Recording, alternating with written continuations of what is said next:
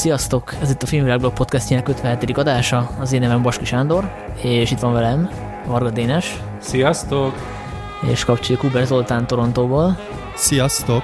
A, aki követ minket, az valószínűleg tudja, hogy benne vagyunk egy ilyen évtized összegzős podcast folyamban, és most úgy döntöttük, hogy tartunk egy kis szünetet, mert hát ha vannak olyan hallgatóink, akik szívesebben hallgatnának aktuálisabb filmekről, sorozatokról diskurzust, Hát ugye itt a probléma az, hogy nem nagyon készültek az utóbbi időben, illetve készültek filmek, csak nincs hol bemutatni, mert ugye a mozik azok bezártak ilyen cirka másfél hónapja, úgyhogy most azokról a filmekről, sorozatokról fogunk beszélni, amik a, vagy az online térben debütáltak eleve, vagy csak ott váltak megnézhetővé az utóbbi a hetekben, hónapokban. Én azzal kezdeném, hogy akkor fölteszem a nagy kérdést, hogy megváltoztak-e a tartalomfogyasztási szokásaitok a karantén bevezetése óta, mióta nem lehet moziba menni, vagy esetleg több időtök van filmet, sorozatot nézni, könyvet olvasni, új hobbit elkezdeni, nyelvet tanulni, stb. Mert nekem egyébként nincsen, de... Sanyi, hadd csatlakozzam hozzá. Én szerintem ugyanannyi filmet nézek nagyságrendileg, mint a karantén időszak előtt. Nekem erre valamiért én csak este szeretek leülni a, nem tudom, a tévé elé, és ö, valami hosszabb dolgot végignézni, és ez megmaradt. Mindig estére betárazok egy-két dolgot, megnézem, aztán alszok. Ez, ezen nem változtatott a karantén. Hát csak nem a moziban nézem meg. Nem a moziban alszol el. Pontosan, pontosan. Nekem most annyi a különbség, hogy most bűntudatom van, hogy nem olvasok eleget. Mondjuk máskor is az volt, de most valahogy a karantén miatt, mint hogyha több ideje, ideje lenne az embernek, pedig a valójában ugyanannyi ideje van. Úgyhogy nekem sem nagyon változtak meg a tartalomfogyasztási szokásaim. Nagyjából ugyanannyi sorozatot és filmet nézek. Annyi különbséggel, hogy egyrészt nagyon hiányzik a mozi, tehát, hogy moziban nézem a filmeket, másrészt pedig az egy nagyon pozitív hozadék, hogy mivel alig van film, most valahogy ezek így lekerültek rólam, szóval sokkal több régi filmet nézek, mint egyébként, ami tök jó. Úgyhogy ezt majd próbálom átmenteni a karantén utáni időkre. Nekem annyira hiányzik a mozi, hogy egyszer annyira volt szabad időm, hogy elgondoltam, hogy mit fog csinálni azon a napon, amikor az élet visszatér a normális kerékvágásba, és tegyük fel, hogy minden ismét nyitva lesz, és akkor annyit írtam fel a papír, a képzetbeli papírra, hogy elmegyek, úszok egyet, aztán átmegyek a moziba, megnézek valamit, aztán pedig egy kiürös helyen jól berúgok a barátaimmal. Nekem így, így néz ki az, e- az első ideális, normális nap. Na, hát csak valószínűleg nem így fog kinézni gyakorlatban, mert egy fokozatosok lesznek a feloldások valószínűleg, bár ki tudja. De most nem menjünk bele szerintem, mert mindenki most így vírus szakértő és nem tudom, 10 millió infektológus országa lettünk. Hát de... szerintem annyiban érdemes belemenni, hogy a magyar mozinyitásról ugye semmi hír nincsen, arról tényleg nem érdemes beszélni, viszont Csehországban a legújabb hírek szerint már május végén megnyitnak, szigorú korlátozások mellett, és például a... És nagy... mit vetítenek? Mert ez a lényeg. De ez, ez például nagyon jó kérdés, erre nem tudok válaszolni, viszont, hogy mit vetítenek kérdésre, a, a Nagy-Britanniában, Angliában ott úgy számolnak, hogy legkésőbb, amikor jön a Christopher Nolannek a legújabb filmje, a Tenet, akkor nyílnak legkésőbb a multiplexek, és az lesz az első nagy durranás, ami hát így idézőjelben megmenti a mozikat, mert ugye egy Nolan film az esemény, és akkor sokan be fognak menni a moziba, és nem fognak félni a fertőzéstől. Hát, hát csak a művész mozikat nem menti meg. De szerintem a művész mozik is majd szépen lassan beindulnak. Tehát azért biztos ki lehet találni mindenféle izgi programot. Itt Torontóban vannak ilyen különféle próbálkozások. Én már egyébként alig várom, szóval nekem teljesen mindegy, hogy mit fognak játszani a moziba. Ha a világ legrosszabb filmét, akkor is valószínűleg el fogok menni első nap este, és megnézem bármi is lesz az. Ja, most a cirkomoz is készített egy kérdőívet, amit talán még ki lehet tölteni. Már nem tudom, mikor éresedik ez a podcast, amiben megkérdezték, hogy ha most újra nyílna a mozi, illetve amikor majd újra nyílik, akkor, akkor hajlandók lennének elmenni a, a nézők, és azt hiszem, olyan 70% mondta, hogy 60-70% mondta, hogy igen, és akkor a maradék is azt mondta, igen, de ilyen bizonyos feltételekkel, tehát gondolom annak fülvényében, hogy milyen biztonsági előírások lesznek. Jó, most azért hagyják én a statisztikus szakember, ugye ez a teszt ugye alapból azokhoz jut el, akiknek van kapcsolatuk a cirkógezirrel, általában ugye ez azt jelenti, hogy szeretik azt a mozit, és ez, ez az embertömeg tölti ki egyáltalán, szóval azért ezt azért én némi kritikával illetném ezt a magas százalékot, ugye ez nem reprezentatív. Hát de szerintem a cirkóban egy, egy, egy ilyen kemény magjár, nem az utcáról esnek be általában az emberek oda. Ez is igaz. Na, akkor szerintem kezdjük el a, ezt a um, salátaadást, és szerintem induljunk akkor a, a sikerfilmekkel, mert sikerfilmek ebben az időszakban is vannak, például az Extraction, aminek az a magyar címe, hogy Tyler Rake. A kimenekítés, ez a Chris Hemsworth főszereplésével készült, a Russo testvérek által írt. Ó, bocsánat, csak az egyik Russo írta. Uh, nem, igazad van, mert a forgat, az eredeti egy képregény, és azt ketten jegyzik, meg egy harmadik ember. Úgyhogy végül is mondhatjuk, hogy a Russo fivérek. Aha, és azt tudjuk, hogy ezt a képregényt azért adták ki képregény formában, nem tudták filmbe megcsinálni? Vagy, er, vagy eredetileg is képregény lett? Ez régi képregény, tehát nem most készült. Nem tudom, én csak a neten néztem bele a képregénybe, tehát most nem szereztem be, vagy ilyesmi. Egy ilyen fekete-fehér grafik novel gyakorlatilag, tehát nem, nem úgy képregény-képregény, hogy nem tudom, 40, 40 füzet, hanem egy ilyen, egy, egy, egy könyv. A leírása alapján, meg a képeket, amiket láttam belőle, az kb. a film. Tehát hogy tényleg ez a Tyler Rake ilyen kemény csáv, aki elmegy Indiába, és ott kimenekíti a túlszolejtott kisfiút. Hát ugye mondtad, hogy ez egy sikerfilm, ez olyannyira sikerfilm, hogy a Netflix hivatalos kommunikációja szerint az első négy héten 90 millió háztartásban kapcsoltak oda. Ugye ez nagyon óvatosan kell fogalmazni, mert ez, nem, ez a 90 millió, ez nem azt jelenti, hogy 90 millió ember látta, hanem azt jelenti, hogy 9 millió háztar, 90 millió háztartásban legalább két percen keresztül ment a Netflixen ez a film. Ugye ez azt jelenti, hogy ennek egy része, az ember tovább kapcsolja, vagy oda se néz. Szóval ezek a Netflix, Netflix adatai, ezeket mindig érdemes ilyen kellő óvatossággal kezelni.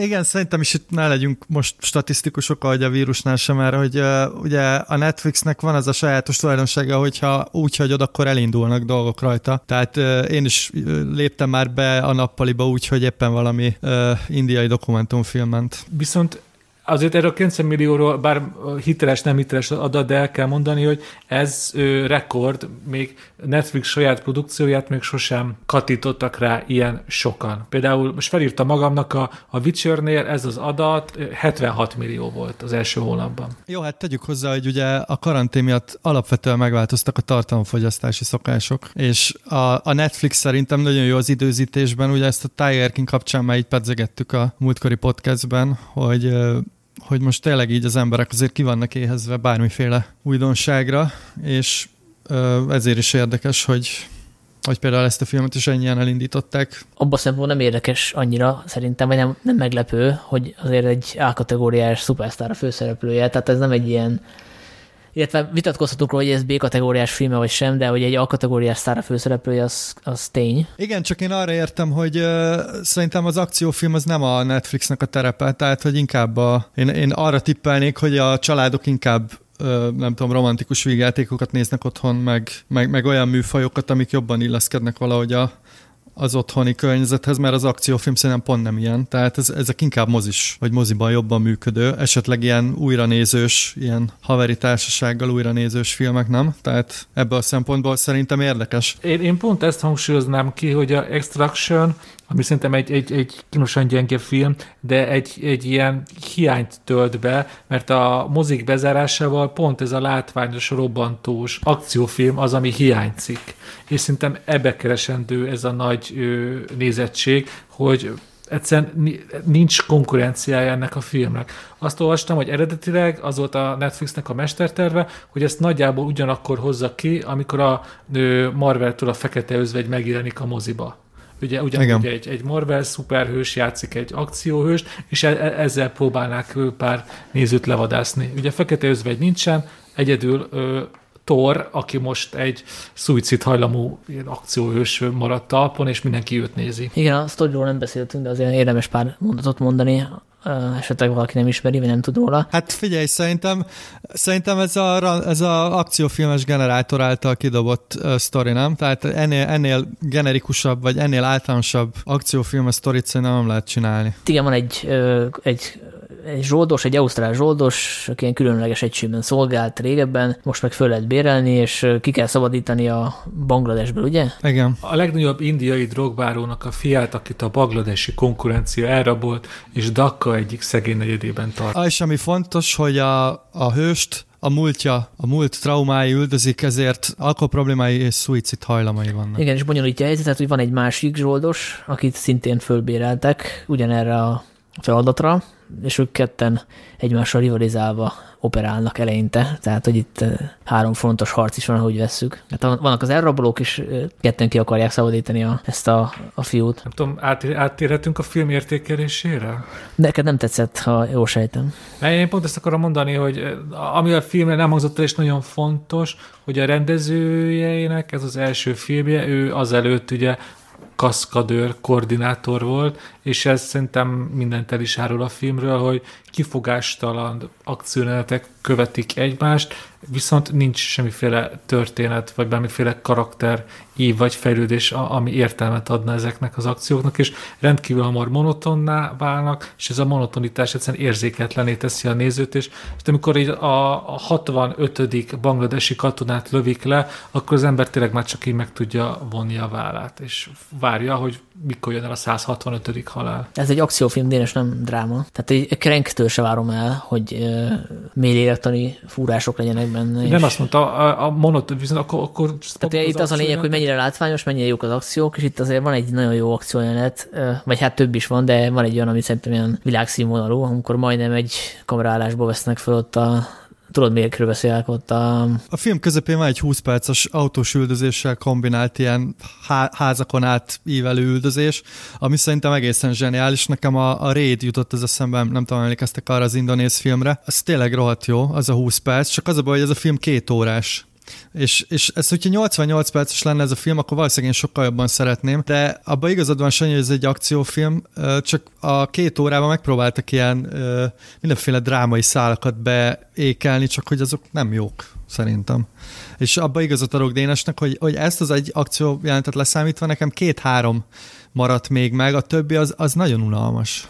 Hát ez egy közhely igazából a fickónak a háttere, háttere, de ezek a akciófilmekben kötelezőek, tehát a főszereplő az mindig ilyen ö, tragédia árnyékában él, meghalt nem tudom, a felesége, fia, mindig ez a kiinduló pont, tehát ez egy közhely, ami nem azt mondom, hogy Na jó, jó igen, csak... csak akkor, akkor most mondom a, például a John Wick-et, ami tök ugyanilyen közhely, és azt is egy kaszkadőr rendezte, és az valami mégis sokkal izgalmasabb. De nem a dráma, meg nem a sztori miatt, tehát az a kiinduló pont, az Már baromi klisé, hanem a, a akciójelenetek jobbak. a John Wick-et oda tesszük a mi az Extraction mellé, már maga a kiinduló pont a John Wicknél, hogy a, a kutyája halála miatt elbosszult, ez már egy olyan frappáns dolog, ami hiányzik az Extractionből. Ez a kis apróság is, és, és ha viszont csak az akcióreneteket nézzük, akkor a John Wick az, az sokkal elegánsabb, és sokkal változatosabb, és, és a ritmusa is jobb. Mert itt, itt, itt beleszürkül az egész egy állandó akcióba, a John Wicknek jobb a, tagolás, jobb a tagolás egyszerűen. Én egy John Wick-et untam sokszor, mert hogy ott nem láttam ezt a fajta változatosságot, amit most számon kész. És szerintem ebben a filmben azért volt egy-két meglepő húzás, például amikor az egyik figura... Meglepő? Hol? Hát amikor kiderül, hogy aki ellenség, az, az szövetségesé tehető, illetve hogy aki meg, akit, meg, akit meg barátnak hisz, az meg, az meg egy aljas szemétláda. De ezt téged meglepett? Most komolyan?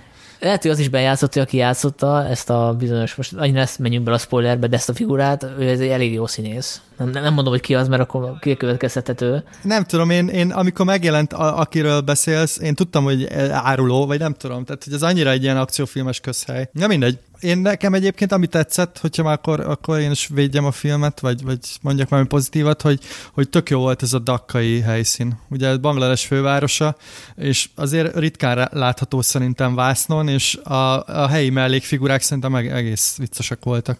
Én nagyon, nagyon bírtam. Én például, e- ez, például szerintem ez, ez egy, már, már bűne a filmnek, most egy hatalmas kiaző zicsere, hogy elmegy Bangladesbe, Dakkából tényleg az ember nem megy turistáskodni, akkor legalább filmen lássa, és aztán szerintem igazából semmit nem hoz ki belőle, azt látjuk, hogy van egy ilyen izmos fehér férfi, aki kinyírja a félvárost, és, és ő ártatlan katonákat és zsoldosokat mészárol le, csak azért, hogy a lelkismertét valahogy befoltozza. Nem Ez, a pénzért, nem a lelkismeretért. De hát itt kiderül, hogy ugye ő meg akarja menteni ezt a fiút, mert hogy a, a saját gyereke meghalt, és akkor ez ilyen megváltás történet.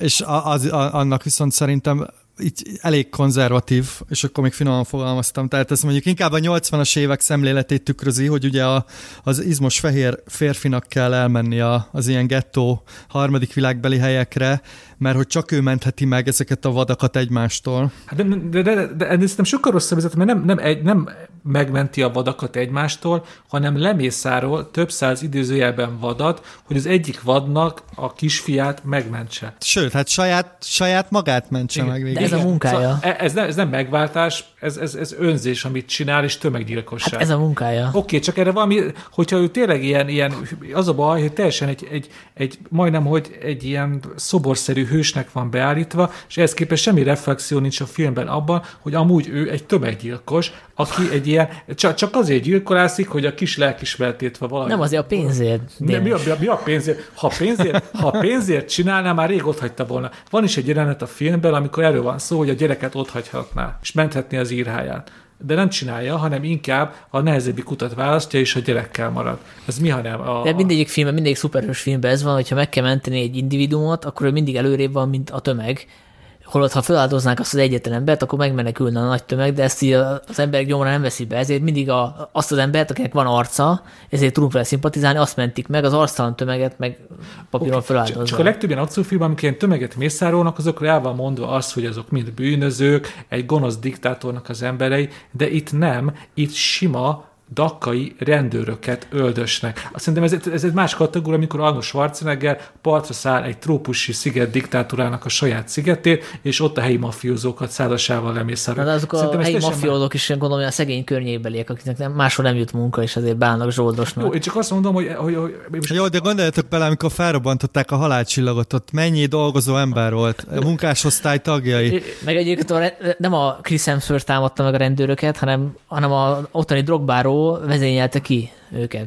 Tehát ő, ő nem így akarta ezt a munkát elvégezni. Jó, abban igazatok, hogy igazságtalan vagyok, mert ez több más film is elmondható, inkább azt akkor úgy fogalmaznék, hogy annyira unalmas és jelektelen ez a film, hogy nem volt jobb dolgom, mint ezzel gondolkozni. Mert egy John Wicknél, ahol azért igen, igazatok van, ha megnézzük a John Wicket új, újra, ott is legalább 150 embert megölnek és akkor ki lehet számolni, hány százaléka volt teljesen ártatlan. De ott annyira, nem tudom, elegáns és változatos voltak a lövöldözések, hogy nem foglalkoztam ezzel. Itt viszont, itt viszont unalmamban nem volt jobb dolgom, mint nem tudom, erkölcsi alapkérdéseken rágódni. Na, de hát akkor ebből az következik, hogy ez a film jó, engem kezdtek meggyőzni. Itt komoly erkölcsi és morális dilemmákat pedzegetünk. Egyébként annyi nem mondom, hogy mélység van benne, de annyit azért, tehát kommentálja azt, hogy hol játszódik, mert ugye van egy szál, hogy van egy, egy ilyen utcagyerek, aki gyakorlatilag bekerül ebbe a, a mafiába, és neki keménykednie kell, hogy benn maradjon, tehát megmutatja azt, hogy hogyan rekrutálja magának a maffia a fiatal közül az utánpótást, ami ugyanúgy működik egyébként Olaszországban pont, mint mondjuk Brazíliában, vagy bármelyik harmadik világbeli országban. Magyarul egy maffia filmes klisét átrakott Bangladesbe mindenféle utánajárás nélkül. Hát köszönöm, így okosabb lettem a bangladesi mindennapokról. Én, egyébként én sem gondolom azt, hogy ez egy ilyen mestermű lenne, nem egy krenkettő. Na de én azt akartam kérdezni tőled, Sanyi, hogy ha nem lenne most karantén, és érkeznének egyébként a filmek, akkor, akkor is ilyen jó véleményen lennél róla szerinted? Hát attól függ, hol nézem meg, hogyha fizetnék érte, akkor nem lennék jó véleménye róla, de a sajtótítésen megnézném ingyen, akkor, akkor örülnék neki, hogy moziban láttam ezt a filmet, és valószínűleg jobban is tetszett volna moziban, ahova ez való, mint... Egyébként valószínűleg igen. Nekem viszont az a hasonlat jutott eszembe, hogy ugye a Netflix a mai kor videótékája, és szerintem ez a film, ez egy ilyen klasszikus alsó polcos film. Hát csak annál drágább volt valószínűleg. Hát drágább, mert nem is, nem emlékszem, azt hiszem 90 millió körül volt a költségvetése. Mondjuk nem tudom, hogy ez már mennyire számít drágának. 65 millió. De Bocsánat, 65 millió. Szóval, de, de ugye alsó polcos hangulata van ennek az egésznek nekem, és mondjuk ez a, ez a része tetszett, csak az a baj, hogy mondom, nem 88 perc, hanem két óra. 88 perc lenne. Befejezésképpen annyit, hogy a Netflixnek ez nagyon bejött, és meg arról cikkeznek, hogy Joe Russo-t megbízták azzal, hogy írja meg a folytatást. Szóval lesz még egy újabb kimenekülős küldetése Tyleréknek, most úgy tűnik. És akkor maradjunk szerintem a Netflix vonalon, és a, azon, hogy mi, mi számít sikernek karantén időkben. Akár olyan műfajok is előkerülhetnek, amiket már esetleg halottnak hittünk. Zoli, ezt ö, vezess be, te, mert a te ajánlásodra néztem én is bele. Na most, most ezzel a hírnevemet végre lerombolod. Igen, szóval most a karantén érdekes dolgokat dob fel, szerintem a Netflix pontosan tudja, hogy mivel lehet így a nézőket a fotelbe ragasztani, és előbb szedtek egy ilyen reality show, vagy mi ennek a neve? Reality show? Szóval egy ilyen valóságsót előszedtek, amit tavaly forgattak. Az a címe, hogy Too Hot to Handle, és gyakorlatilag ez az egész hat epizód nem szól másról, mint hogy a valóságshow műfajából próbáltak valamiféle viccet csinálni. Azt hiszem volt, volt ez az Eden Hotel, ugye? Azt arra Így emlékeztek? Van, persze, én imádtam.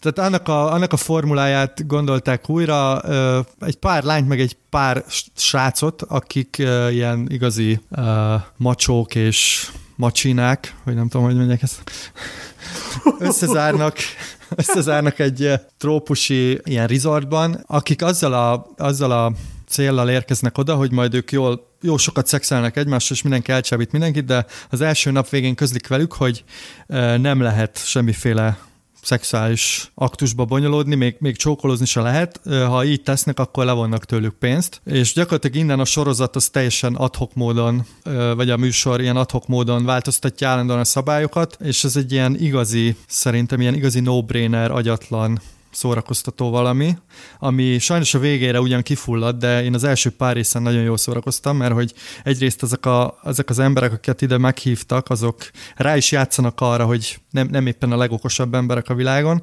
Másrészt van egy narrátorunk, aki egyébként egy stand nő, és igazi cínikus nézőként kommentálja az eseményeket, mint hogyha velünk ülne a kanapén és sörözne velünk, és van még a műsorban egy ilyen álmesterséges intelligencia, aki különféle feladatokat és mindenféle hülyeségeket kitalál a, résztvevőknek, úgyhogy ez egy ilyen igazi karantén idejére való kikapcsolódás szerintem, amit biztos vagyok benne, hogy máskor nem, nem nézek meg. Hát így elmondva az így tök jó hangzik, csak az a baj, amit pedzegetés, hogy a végére picit kifullad, tehát hogy szerintem akkor működik az a műfaj, hogyha nem veszik elég komolyan, és jó értelembe vett trash az egész. Itt pedig az történt, hogy a, a műsornak a készítői azzal az agendával kezdték ezt a műsort, hogy ők majd valami erkölcsi tanulságot fognak leszűrni, hogy ugye a komoly Igen. kapcsolatokhoz kell ilyen elmélyülés, meg hogy megértsék ezek a részvevők, hogy nem a szex a legfontosabb, és hogy egymásra kezdjenek kell odafigyelni. És vannak ilyen tök jó tettek, hogy mondtad te Zoli, például kapnak a részvevők egy-egy órát, ami hogyha fölvillan, mind a két részvevőnél mondjuk van egy ilyen randi jelenet a tengerparton, romantikus gyertyafény mellett, és akkor valami, valami emberi kapcsolatot tudnak egymással érni, akkor jutalomból fölvillan, zöld lesz az órájuk mind a kettőnek. És akkor, akkor így, nem tudom, csókolozhatnak, vagy akár szexelhetnek is. És ez egy tök jó ötlet, csak hogy ilyenből nincs túl sok. Tehát, hogy azt kéne, hogy epizódonként bedobni egy újabb és újabb csavar, tehát, hogy tényleg szórakoztató legyen, és ehhez képest ellaposodik nagyon gyorsan az egész. Igen, és ráadásul ugye hat rész, ami nem is sok, és talán a harmadik rész után már, már, már teljesen kezd unalomba fulladni. Mindig van egy-két olyan jelenet, ami szerintem így nagyon szórakoztató. Például én nagyon, nagyon sokáig rögtem azon, hogy az egyik résztvevő nem tudja felrajzolni az órát, mert nem tudja, hogy 12-essel vagy 1 kezdődik. Meg szóval ilyen, ilyenek vannak benne, ami tényleg trash, és a, a készítők szerintem kihagytak egy hatalmas zicsert, amit, amit mondtál is, hogy, hogy egy csomó jó ötlet van benne, de, de hogy megálltak szerintem pont félúton. Tehát e, ezt a reality műfajt, ezt fel lehetett volna jobban turbózni, azzal, hogy tényleg abszolút szabálytalan az egész, és, és tényleg mindenfajta hülyeséget megcsinálnak, de... Hogyha belegondolsz, akkor ez a műfaj gyakorlatilag 20 éves már lassan. Tehát az első Big Brother azt hiszem 2002-es, Amerikában nyilván még korábbi, tehát hogy a részvevőknek egy része már úgy nőtt föl, hogy gyerekként ezt nézte, vagy már meg se született, de már voltak ilyen reality műsorok, tehát hogy nagyon nehéz ebbe újat mondani, és nagyon nehéz mondjuk most már elhinni, hogy aki látunk a képernyőn, az spontán viselkedik, és spontán mond hülyeségeket, és nem egy előre megtervezett, megírt színészi produkciót látunk. Tehát az, hogy odafigyeljek, lekössön, ahhoz, ahhoz kéne valami valami extra, és ebbe az alapötlet az jó volt, de ezt nem sikerült továbbfejleszteni szerintem. Pontosan, és itt ráadásul érződik is, hogy a, el, eléggé egyrészt a, a résztvevők is azért játszanak a kamerának, másrészt sokszor kívülről bele, belenyúlnak. De, de mondom, szerintem ez karantén idejére ilyen jó kikapcsolódás, mert hogy te, teljesen elvon attól, ami, ami egyébként történik, és szerintem az első pár részbe érdemes belenézni, hogy, hogy ez inkább egy kihagyott, kihagyott zicser szerintem ez a, ez a műsor. Ebben a sorozatban van egy kaliforniai srác, aki ilyen mm, macsó, vagy legalábbis azt játsza, és a saját hajóján él. Lehet, hogy inkább Miami-ben is. És ugye Los Angeles. Los Angeles, igen. És utána néztem a, a Wikipedia, és kiderült, hogy ő írt, rendezett, főszerepelt, és vágott egy filmet, játékfilmet, amit elkezdtél nézni, Zoli, sikerült befejezni? Nem sikerült sajnos befejeznem. Valószínűleg ez egy olyan film, amit haverokkal, sörrel, különféle anyagokkal a kanapén érdemes nézni. Mármint popcorn, chips, ilyenre gondoltam. Ja, persze, igen. igen.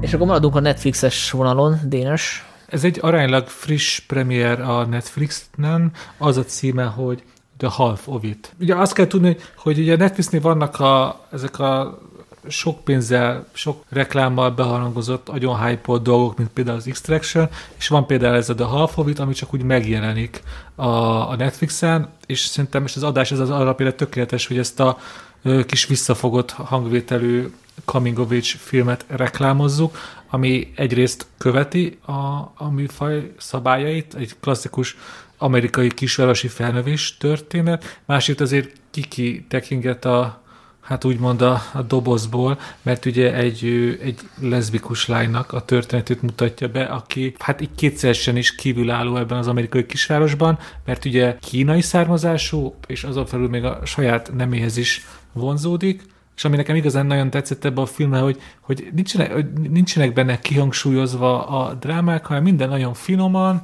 és ö, visszafogottan, és mégis nagyon ízlésesen van tálalva.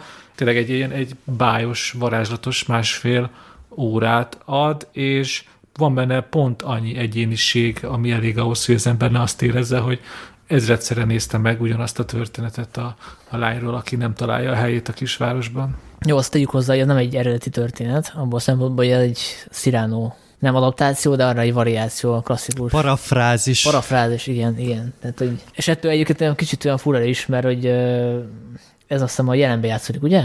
Igen, szerintem ez, ez tök jó elmondani, hogy ez nekem végig az volt az érzésem a filmben, hogy ugye ez egy Cyrano parafrázis, ami azt jelenti, hogy egész úgy indul, hogy a, ez a kínai lány, kínai származású lány nem tudom, kb. a legokosabb az iskolájában, ő írja másoknak a beadandó dolgozatait, és egy ilyen kis egyszerű ö, srác megkéri, hogy az álmai nőjének írjon szerelmes leveleket. És ugye itt látjuk már, hogy itt jön be ez a Cyrano dolog, és ez egész így, így tényleg így, így néha az, az úgy érzem be, hogy ez tényleg egy ilyen 2020-ban játszódó történet, hogy messenger meg mindenhol beszélgetnek egymással. Máskor meg tényleg azt éreztem, hogy ez, ez inkább a rendezőnő gyerekkorában egy visszautazás, aki azt hiszem ilyen 40-es, mert minimum 40-es, talán már 50 éves lehet, mert például az egyik szerelmes levélbe elhelyez egy idézetet a, egy, egy Wim Wenders filmből, a, azt a Berlin felett az égből talán, és akinek írja, hogy, hogy nem, rögtön tudja, hogy ez egy Wim Wenders idézet. Arra gondoltam, hogy, hogy ez annyira egy ilyen, ilyen, nem tudom, ilyen időutazás a 90-es években,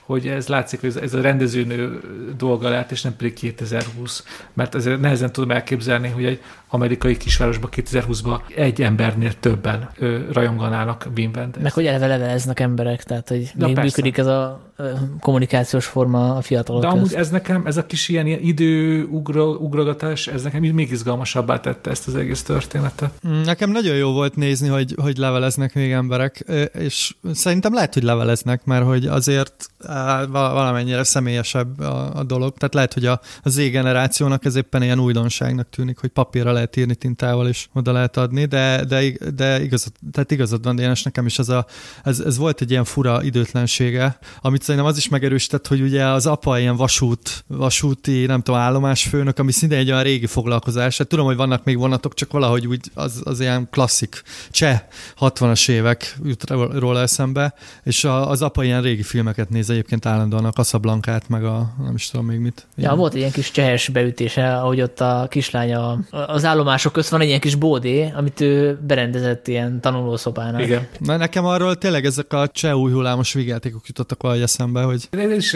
a bájához adott hozzá, hogy a kislánynak az a dolga, hogy minden hajnalban, meg minden kora este ott legyen, amikor elmegy a vonat, ugye, ami napjában kétszer. Ez is kb. ahogy mondjátok, ez kb. ilyen 50 éve vagy 100 éve történtek, voltak ezek mindennapos dolgok, és tök jó volt ilyeneket így nézni egy amúgy mai filmben. És azért tegyük hozzá, hogy ez a rendező nőnek a második filmje, tehát hogy mondtad, hogy ez csak úgy föltűnt a Netflixen, hát neki ez nem így működött, gondolom, hogy most készítek egy filmet, és akkor odaadom, odaadom a Netflixen. Én, Tehát én neki ezt gondolom... marketingre gondoltam, igen, meg volt ágyazva. Persze, persze, csak hogy neki ezt gondolom óriási döntés lehetett, hogy 2004-ben csinált utoljára a filmet, az is egy ilyen, ha jól tudom, önéletrajzi ikletésű, Saving Face a címe, aminek az, a, az lett a magyar címe, hogy jó, rossz, meg ami közte van. Szóval, hogy elterik 15 év, és, és akkor hoz egy döntést, hogy ő nem a moziban mutatja be a filmét, amire nyilván rengeteget várt, meg szerette volna, hogy elkészüljön, hanem a Netflixen. Tehát ez is, ez is érdekes, hogy egy filmkészítő így dönt. Más kérdés, hogy ez most jól jött ki, mert ha mondjuk pont áprilisban akartam a moziba bemutatni, akkor az nem jött volna össze. De egyébként a, a filmet bemutatták volna a Tribeca Filmfesztiválon, a, csak ugye az elmaradt, vagy, vagy nem tudom most mi, mi, van, mi van vele pontosan. Szóval elvileg ennek lett volna rendes ilyen fesztivál bemutatója. Tehát én nem tudom pontosan, hogy megy ilyenkor, hogy a Netflix, meg, a, meg, meg hogy ilyenkor hogy egyeznek meg, de, de, de elvileg lett volna ö, moziban. Én olvasgattam interjút a, a rendezőnővel, aki ugye most már egy nagyon szép narratívát kerít az egész mögé, ugye nem tudhatjuk ebből mennyi az igaz, mennyi az utólagos belemagyarázás, de azt mondja, hogy nyilvánvalóan, mint minden filmrendező, ő is a moziba álmodta meg a filmét, de most, hogy a Netflixen jött ki ugye a, a, a járványhelyzet miatt, annyira nem is ö, boldogtalan, mert az elmélete az, ami szerintem meggyőző elmélet, hogy az egész film ugye ez talán a történetből ki is tűnt, hogy az, empátiá, az, az érzé, ez egy érzékenyítő film, az, em, az empátiát akar növelni az emberekben. És azt mondja, hogy akikre igazából ez a film változást idézhet elő, mondjuk nem tudom, a Amerika középső vidékén élő konzervatívok, azok biztos nem fizettek volna egy moziegyet azért, hogy ezt megnézzék, viszont a Netflixen sokkal könnyebben rányomhatnak egy play gombra. És szerinte így a Netflix által ez a film sokkal inkább el fog jutni azokhoz, akiknek ő igazából szánta ezt a filmet, és hozott egy tök jó példát, hogy, hogy Arizona államban tartottak tesztvetítéseket, és ott, akik azt írták be a politikai elköteleződésükhöz, hogy konzervatívok, azt írták, hogy nagyon tetszett nekik a film, és aztán oda, ahhoz pedig, hogy ajánlani másoknak, mindig általában azt írták, hogy, hogy nekem tetszett, de a barátaimnak nem ajánlanám, mert nekik szerintem nem és itt tök érdekes, hogy van egy ilyen, szóval van egy ilyen, ilyen varázsa a filmnek, amivel tök könnyű így bele merülni. És ez egy műfai film, azt tegyünk hozzá, tehát hogy ez egy romantikus komédia, azt mondhatjuk, vagy coming of age film, amiben... Hát ez egy ilyen coming of age romantikus. Igen.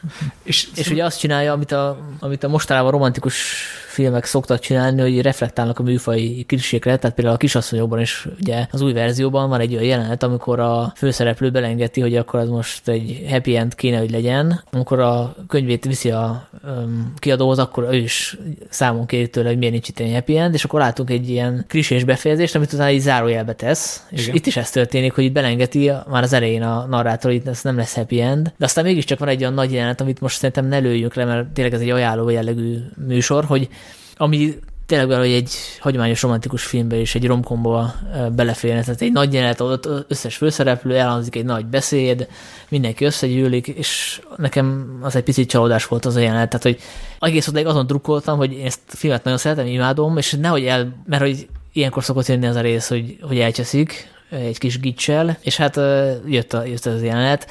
Szerencsére után még folytatódik a film, és, és nem úgy ér véget, hogy, hogy utána rossz szájízzel hagytam volna abba, vagy kapcsoltam volna a Netflixet, tehát hogy megmenti szerintem a rendező, de attól függetlenül én azt gondolom, hogy ha az a jelenet nincs benne a filmben, akkor nem veszünk semmit. Vagy hogyha egy picit ilyen visszafogottabban oldja meg azt a bizonyos nagy jelenetet. Teljesen egyetértek. Azzal a jelenettel is baj van, vagy volt, meg nekem még volt egy-két olyan jelenet, ahol, ahol át, áthajolt így gicsbe, csak mondjuk mindig vissza, visszalendült, tehát én azért nem tudok haragudni erre a filmre egyáltalán, mert hogy tényleg so, sok olyan rész van, ami, ami szerintem átlendül a, ezen a bizonyos gics határon, de, de aztán mindig valahogy sikerült komolyan vissza, visszahozni, és nekem például, ha már mondtad ezt a romkomos klisét, akkor van egy másik romkomos klisé a filmben, amire reflektál is a lány, hogy azt ő mennyire utálja, és végül mégis ö, megtörténik ez a romkomos klisé, és ö, sikerül rajta csavarni egyet úgy, hogy szerintem nagyon jól működik. Most, most, nagyon,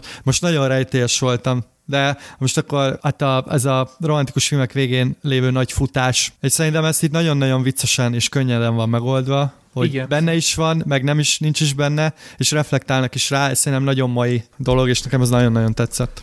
Igen, és tegyük hozzá, hogy itt igazából a két főszereplő az nem a, a, a kínai lány, meg az ő szerelme, mert ugye van az a srác, és van az a, a, a legszebb, vagy hát a leg, legmenőbb, legmenőbb csaj az, Igen, a, az iskolában, és mind a ketten beleszerelmesek, de nem ez a csaj a főszereplő, hanem a, a kínai lány, meg a, a, a fiú, akinek segíteni akar. Tehát, hogy igazából bennük semmi közös nincsen, és tök jó kapcsolat alakul ki közöttük. Igen, szerintem, igen, szerintem az érdemes kihangsúlyozni, hogy, hogy a romkom az egy jó címke rá, de ugye legalább annyira fontos, hogy ez, hogy ez, egy, ez egy barátság kialakulásának is a, a filmje, és nem, nem csak egy, egy, egy romantikus kapcsolatot próbál bemutatni. Sőt, ugye a film végére talán ez a barátság, ez hangsúlyosabb is lesz, és, és azon lesz inkább a fókusz.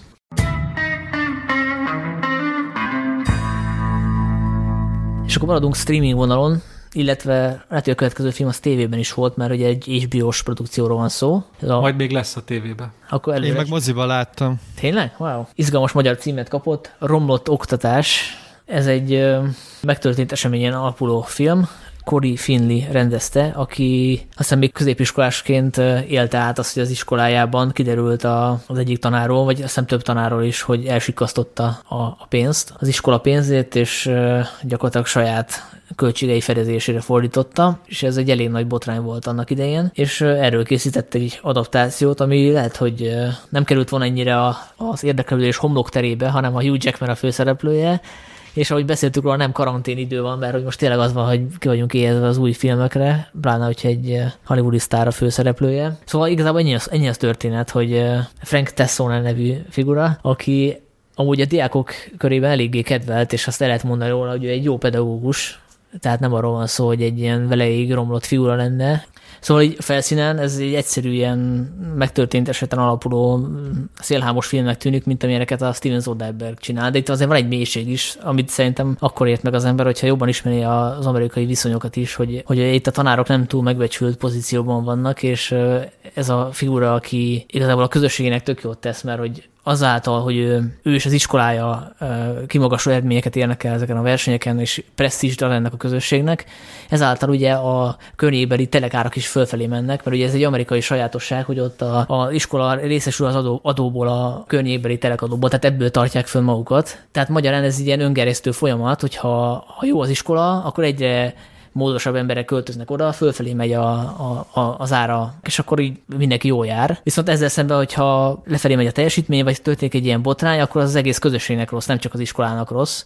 Szóval ez a, ez a, ez a fickó, ez tök jót tesz az egész közösséggel, mindenki meggazdagszik a, a környezetében. Azt látjuk is a film, hogy az igazgató is nagyon gazdag, ő meg a tanári fizetéséből vegetáris, ő ezzel indokolja, hogy ezért lopott igazából, mert hogy az ő munkáját nem becsülik meg. Tehát itt van egy ilyen kis uh, szociális kommentár. Csak az a kérdés, hogy aki ezt most nem ismeri, nem tud erről, az mennyire érti ezt a filmet, tudja, mennyire látja ezt a szubtextus itt az egész sztori mögött. Én ezt azért tudom, mert én meghallgattam egy podcastet a rendezővel, ő ezt így elmondta, hogy mi ennek a háttere, de szerintem egy egyszerű nem amerikai néző ebből, ebből nem sokat fog tudni. Hát, de szerintem ez kiderül a filmből, hogy, hogy mert ezt el is mondják. Tehát én úgy emlékszem, hogy ez, ez, ez rendesen benne van a filmben, hogy pontosan arról beszélnek, hogy milyen jó, hogy ilyen jól, jól megy az iskola, mert hogy igenis mennek fel az ingatlan árak a környéken. Szóval szerintem ezt a filmet anélkül is lehet érteni, mert itt maga a karakter nagyon érdekes, a, akit Hugh Jackman játszik. De biztos olyan érdekes itt... ő? Tehát hogy az benne az érdekes, hogy amúgy ő meleg? Nem, nem, nem, nem, nem, nem, nem. Hát az, az az érdekes, hogy ilyen kettő kettős, sőt hármas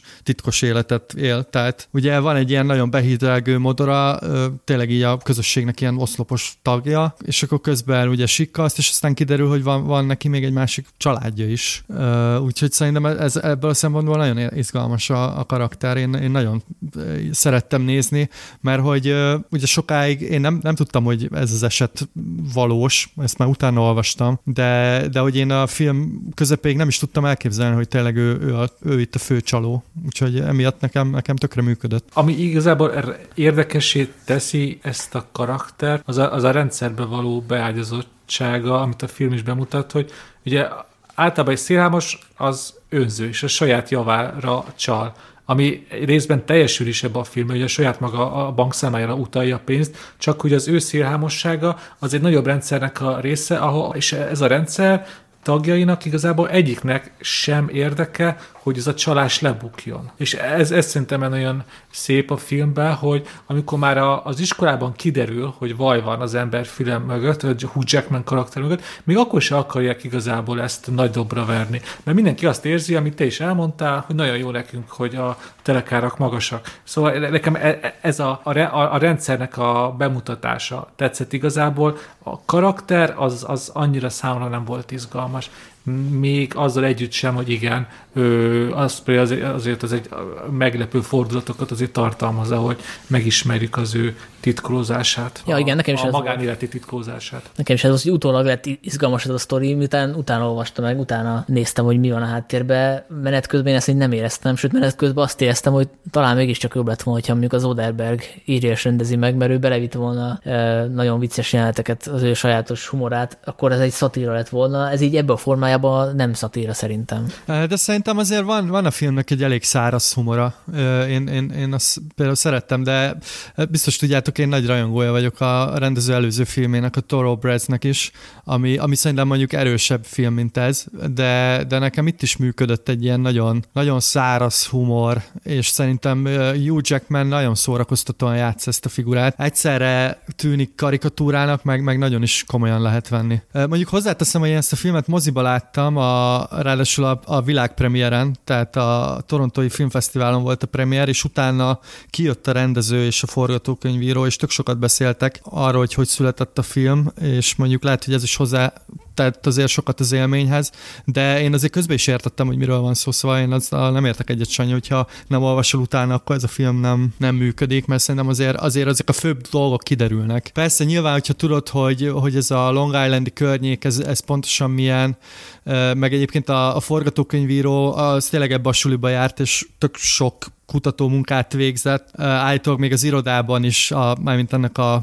Hugh Jackman által játszott karakternek az irodája is pontos, tehát hogy tárgyakat is visszaraktak oda, és hogy, és hogy emiatt a környezetábrázolása szerintem nagyon jó. Annyiban mindenképp egyetértek a, a Sanyival, hogy, hogy ez a film érdekesebbé válik, ha valaki időt ad arra, hogy utána olvassa. Nem tudom, elolvassam pár portrét a New Yorkerben, vagy hasonló. Így önmagában ez egy olyan közepes élmény volt számomra. Ja, egyébként a, pont egy cikk alapján íródott a, a forgatókönyv, tehát hiába volt személyes élménye is a, az írónak, kellett valami leleplező cikk, ami egyébként a, az iskola újságban megjelent riport alapján készült el, és szerintem ez is lehetett volna még egy érdekes szemszög, amit nem nagyon mondott ki a film, hogy itt gyakorlatilag az iskola újság riportere leplezte le ezt a büntényt. Most ezt képzeljük el hazai De ez benne van a filmben. Ez, ez, ez benne van. De hogy ez, ez lehetett volna hangsúlyosabb, tehát hogy ezt, ezt jobban ja. fókuszálni erre a kérdésre, hogy ez hogy ez hogy működik Amerikában, hogy, hogy milyen etikai dilemmákat, tehát hogy sokkal inkább rámenni erre, hiszen a mostanában azért sajtó felelősségével, feladatával kapcsolatban ö,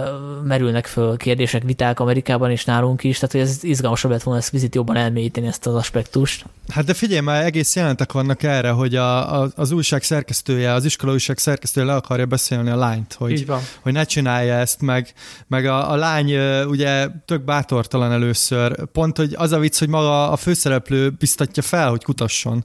Szerintem ez a, ez a, ez a szál, ez azért ki van szerintem bontva annyira, hogy... Szerintem is. Ez a magyar szemben ez nagyon vicc, majdnem azt mondtam, hogy vicces, tehát nagyon érdekes, hogy, hogy azt mondja neki az igazgatónő, hogy ne kutakodjál, de a lány mondja, hogy őt, őt az érdekli, és akkor oké, akkor odaadom az irattár kulcsát mégiscsak. Tehát hogy ezt, ez mégis hogy működne hát ez magyar szemmel egy teljes skifi, ami ott zajlik. És ez egy iskola újság, nem a New York Times.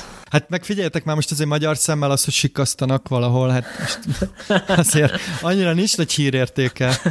Tehát... Bizonyos összeg alatt semmiképpen. Igen. Számomra egyébként a filmnél magánál érdekesebb volt az egésznek a tálalása, mert ugye de a Halfovit kapcsán mondtam, hogy nem, nem kapott nagy hírverést az a film, ez viszont az HBO, meg ugye a torontói fesztivál jelenlét, aztán Hugh Jackman főszereplése miatt, ez már hetek előtte elkezdődött a híráradat, és tényleg lassan végignéztem pár cikket, és az ilyen eposzi jelzővé vált kb. Hugh Jackman, hogy karrieri legjobbját alakítja ebben a filmben. Szóval ennek a filmnek a karantén és a mozizállat nagyon-nagyon jól jött, mert ez is, ahogy az Extraction-nel elmondtuk, plusz figyelmet kapott emiatt, és így és nagyon, és nagyon ráment a média és a marketing arra, hogy Hugh Jackman itt valami óriásit alakít. Ami amúgy igaz, csak szerintem egy, egy, egy, egy jó alakítás nem tesz törvényszerűen jóvá egy filmet. Jó, hát hír, hírhiány van, tehát vagy hírészség, úgyhogy ez, ez biztos, hogy így van. Hát szerintem jól mutatja szerintem a film helyét, hogy a, a Torontói Fesztivál mezőnyében annak idején ezt így sokan szerették, meg, meg volt szó róla, de nem került be így a mondjuk így a 20 legtöbbet emlegetett film közé. És most meg ugye tényleg ilyen hype-szerűség van körülötte.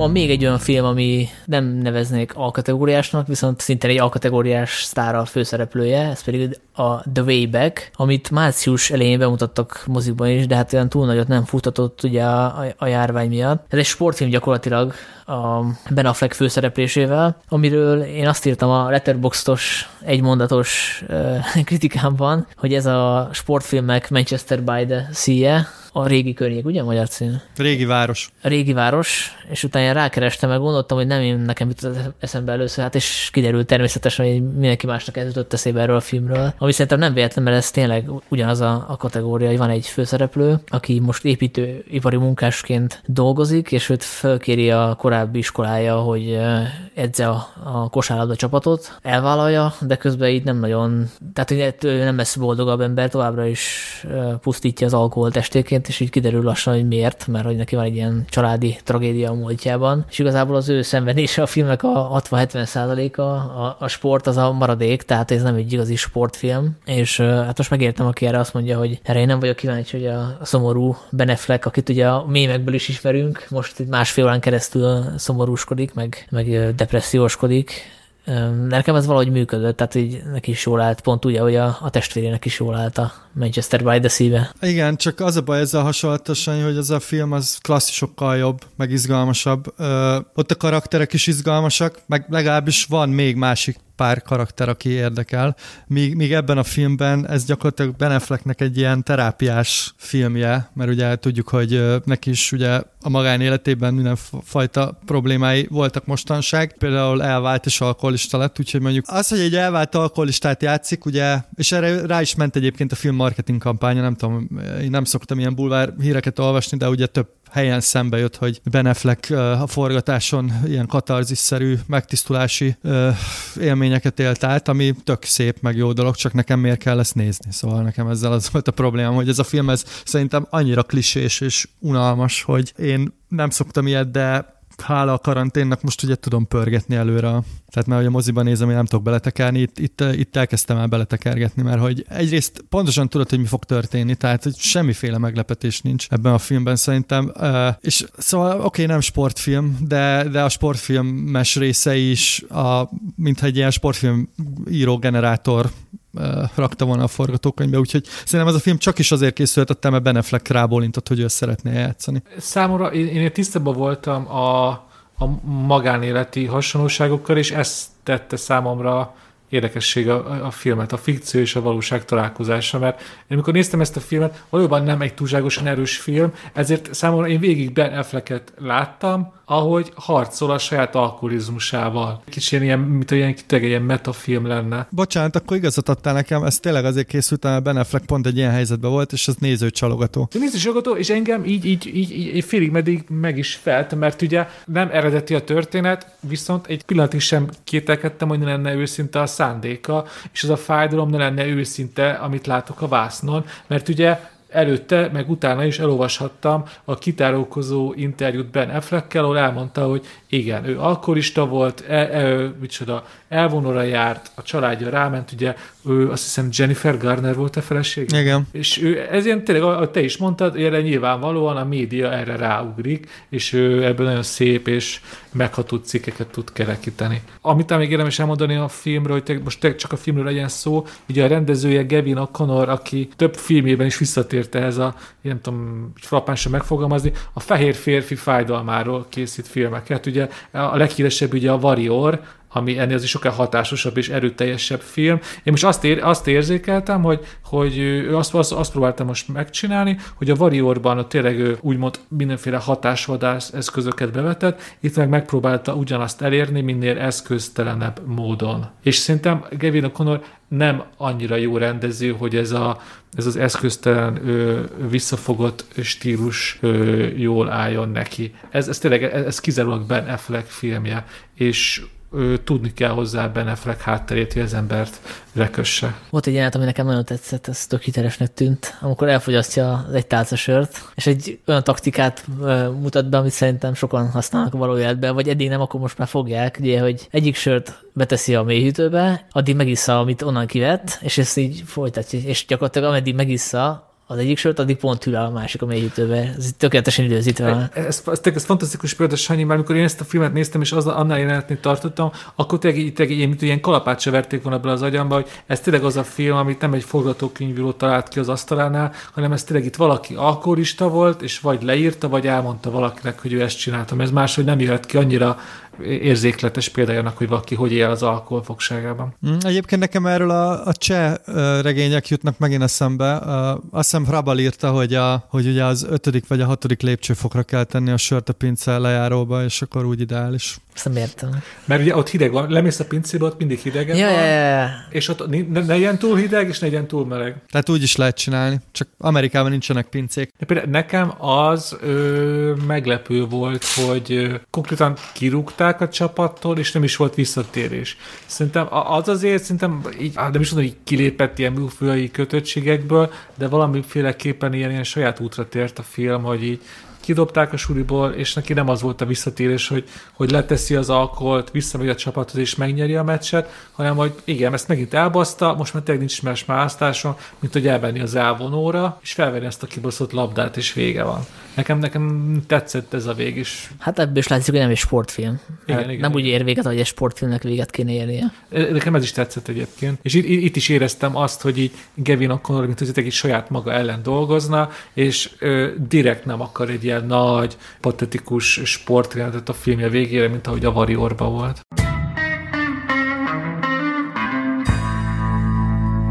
És akkor bátorság kedvéért jön egy, megint egy nem túl szívderítő film, amit a Zoli te hoztál. Igen, ez a The Assistant, gondolom az a magyar cím, hogy az asszisztens.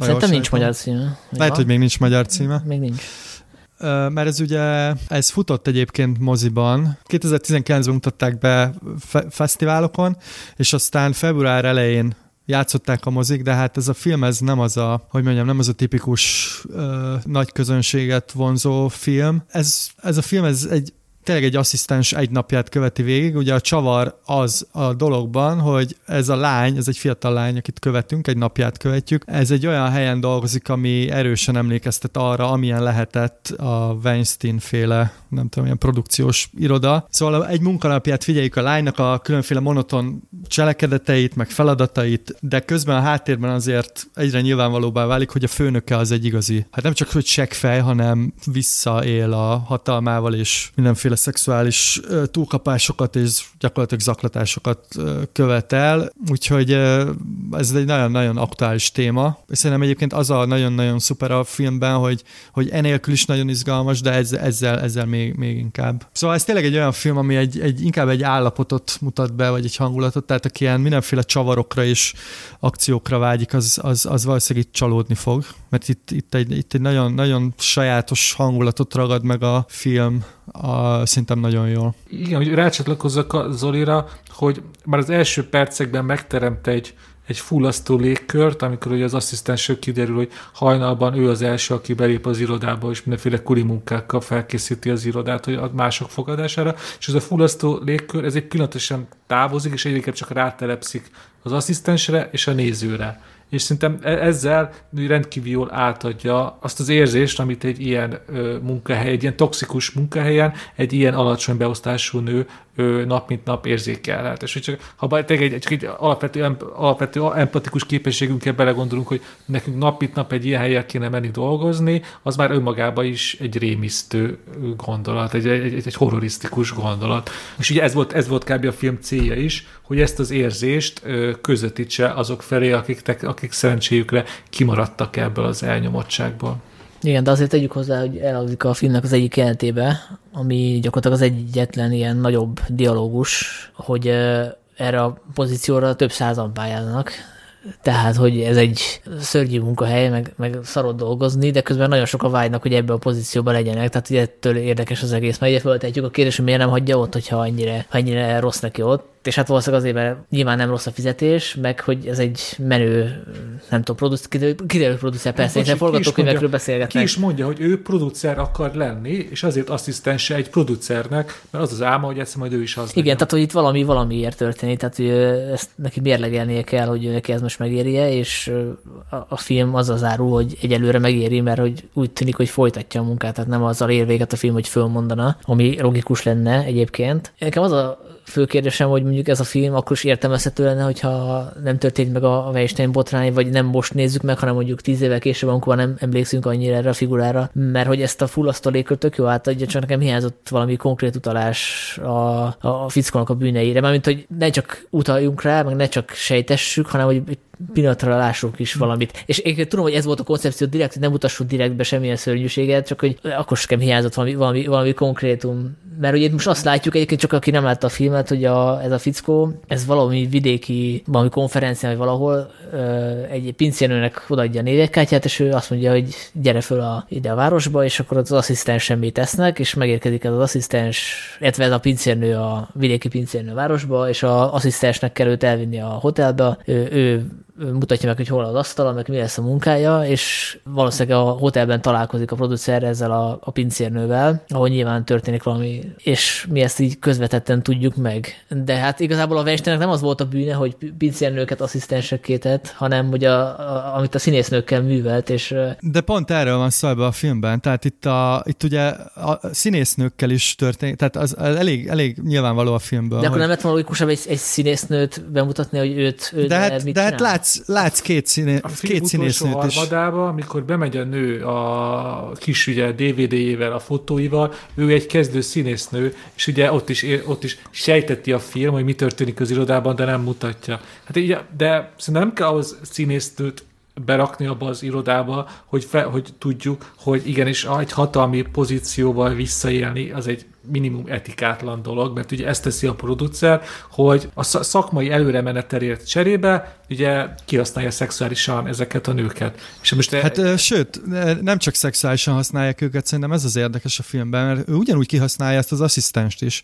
Oké, okay, ott nem történik szexuális zaklatás, de ugye még tesznek is rá utalást, hogy ne aggódj, nem, a, nem vagy a típusa. És szerintem ezek, ezek ezek ilyen nagyon, nagyon hatásos dolgok, mert hogy nem kell szerintem direktbe megmutatni a magát a zaklatás tényét, egyszerűen az a toxikus légkör, az, az szerintem a fontos.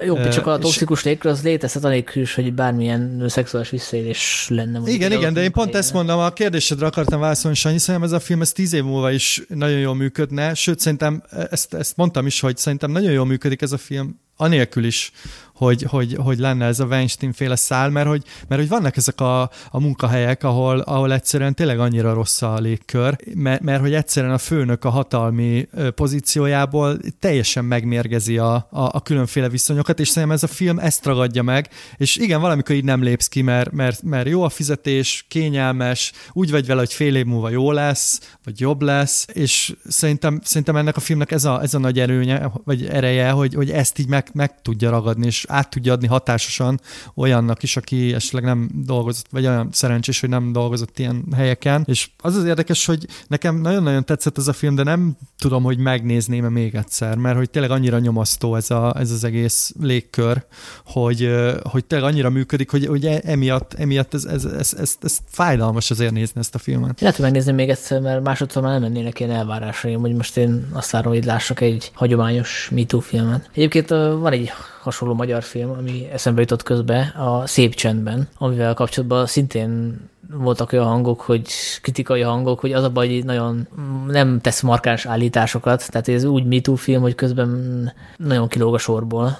szerintem a The Assistant, azok, ez, ez a film nagyon markáns állításokat tesz, egyértelműen elítéli azokat a dolgokat, amiket az, amik az ajtó mögött történnek, vagy egyáltalán azt, amik az irodában történnek. Szerintem ez, ez, ez egy a karakár és határozott film, szóval ez nem áll egyenlős, egyenlő arányosságban azzal, hogy, hogy megmutatja, nem mutatja meg a konkrét szexuális visszaéléseket. Ettől még lehet egy film határozott. Meg szerintem ez a film pontosan azt mutatja meg, ahogy ugye a, a, a nácikkal kapcsolatban is az az igazán érdekes kérdés, hogy a, hogy a fogaskerekek hogy, hogy viselkednek. És itt is, itt is ugye ezt az asszisztáns követjük, aki, aki tényleg egy ilyen fogaskereke ennek az egésznek, és azért, hogyha már itt a extraktonnal kapcsolatban emlegettünk ilyen morális dilemmákat, azért itt ennek a lánynak is komoly morális dilemmái vannak. Ugye ez nyilván ezt már neked kell tovább gondolni a film után, de, de tényleg az, hogy, az, hogy ő, ő azzal, hogy, hogy itt dolgozik gyakorlatilag, és nem lép ki, támogatja ezt az egészet. De ezért hoztam be az elején, hogy hogy kellett tudnunk, hogy ki az a Weinstein, meg hogy akkor is működne, ha nem tudnánk, mert hogy ez attól súlyos, amit ebben a filmben történik, hogy mi tudjuk, hogy ha behelyettesítjük ezt a figurát a Weinsteinnel, akkor ő miket csinált még azon túl, hogy felhozatott vidékről, vagy egy pincérlányt, mert önmagában az, hogy érdemtelenül akar valakinek állást adni cserébe valami ellenszolgáltatásért, az morálisan elítélendő, de nem ugyanaz a kategória, mint amit a Weinstein csinált évtizedeken keresztül. De mégis súlyos a dolog, mert a filmbe beleképzeljük ezt, amit, ezt a háttértudásunkat a Weinsteinről. Szerintem ez a film egyébként is súlyos, tehát a, amikor, amikor lebassza a, az asszisztensnőt, már elnézést, és, és ilyen leveleket kell írogatni, és ott van ez a két másik srác, aki, aki ilyen tanácsokat ad, hogy akkor hogy nyaj be, ilyen elnézően. Szerintem azok azért elég súlyos, nekem ilyen, ilyen gyomorba vágó. Igen dolgok. De az minden mert, hogy ezek... van, vagy hát sok munkája van. Hát igen, de hogy pontosan szerintem ez a film, ez, ez annyiból nekem azért tetszett nagyon, én dolgoztam multiknál, és uh, dolgoztam ilyen légkörű helyeken, és, és tényleg ez egy ilyen nagyon nehéz helyzet, amikor, amikor így a, tényleg ez a hatalom, ahogy korrumpál, és ugye a hatalomról mindig úgy beszélünk, hogy a, hogy a politika, meg, meg, meg egy ilyen nagyobb léptékben, de hogy a, hogy, hogy a hatalom kicsiben is nagyon tud korrumpálni, és, és iszonyú rosszul tudod érezni magad egy ilyen helyen. Én például dolgoztam egy olyan uh, multinál, ahol, ahol a végén azért uh, váltottam, mert pánikrohamaim kezdtek lenni, uh, és pedig a negyede történt meg, tehát hogy, hogy a, nem volt ennyire súlyos a helyzet. Most nem is a szexuális zaklatásra gondolok, az egyáltalán nem, de hogy maga a főnöknek a viselkedése negyed ennyire sem volt durva, de már attól ki lehet készülni. És nekem ezért nagyon tetszett ez a film, mert, mert hogy hogy, hogy valahogy vissza, visszaadta nekem ezt a, ezt a hangulatot, ami nem egy kellemes, de ezzel jó mindig így emlékeztetni magad, hogy, hogy, hogy, hogy ez kicsiben is nagyon durva tud lenni, és hogy már, már kicsiben is ezeket így meg kell fogni, és közbe kell lépni. Úgyhogy, úgyhogy szerintem ez tényleg egy, egy, egy, egy nagyon, nagyon karakán film ebből a szempontból. Én, én két dologra is szeretnék gyorsan reagálni, hogy kellett tudni vagy nem, hogy mit csinált Harry Weinstein. Nem, és szerintem a film pont arra épít, hogy eltávolítsa a nézőt a Weinsteintől, többször is lenyilatkozták, hogy a horrorfilmekből vették át a világítást, meg egy-két dramaturgai dolgot, és oda nyugodtan be lehet képzelni egy olyan, nem tudom, ilyen általános gonosz entitást, amit a saját képzeltünket tudjunk feltölteni bűnökkel. Szóval szerintem a, Soros. Így, például bárki a mindenféle az a saját képzeltünkre van bízva, én szerintem annál borzasztóbb nincsen, mint hogy mindenki a saját tapasztalatából kiindulva felruházza negatív tulajdonsággal azt a főnököt az ajtón túl. Szerintem a legtöbb ember úgy így nézi ezt a filmet. A másik pedig, hogy nekem így fokozatosan vált jobbá és jobbá ez a film a megnézése után. Megnéztem, és először annyit érzékeltem belőle, hogy tényleg nagyon hatásosan megmutatja, amiről beszéltünk, ezt az állapotot, ezt a fullasztó légkört, de ami igazán emlékezetes és fontosát teszi ezt a filmet, amit is meg kicsit érintettetek, hogy nem csak egy gonoszra rakja rá a terhet, aki miatt rossz ez az egész, hanem az egész rendszert mutatja be, mert számomra a legdöbb, legmegdöbbentőbb az egész filmben az volt, ahogy ilyen e, oda-oda szúrt megjegyzésekből kiderült, hogy valójában az egész iroda tudja, hogy mi folyik az ajtón túl, és senki nem tesz semmit, és aki tenne, mint ez a fiatal asszisztent, őt is ilyen atyáskodó, lealázó, álkedveskedő módon módon leállítja a HRS, hogy inkább ne csináljon semmit a saját karrier érdekében. Szerintem ennél szörnyűbb nincsen, amikor egy gonoszt az egész körül épített rendszer védelmezi, és ezért alig lehet valamit tenni ez ellen. És, e, és amikor rájöttem, igazából ez a fő témája a filmnek, a rendszer, akkor, akkor jöttem rá, hogy igen, ez egy, ez, egy, ez egy nem csak egy hatásos, hanem egy emlékezetes film is. Igen, én szerintem azért adtam a Letterboxdon négy csillagot rá, egy ilyen nagyon ritkán szoktam négy csillagot, vagy, vagy négy csillag pluszt adni, mert az, amit mondasz, Dénes, hogy én is a saját élményeimmel töltöttem fel ezt a filmet, mert hogy ez tényleg szerintem nyitva hagyja, nyitva hagyja neked. Tehát, hogyha vannak ilyen élményeid, akkor, akkor, akkor így ugye folyamatosan rá tudsz reflektálni.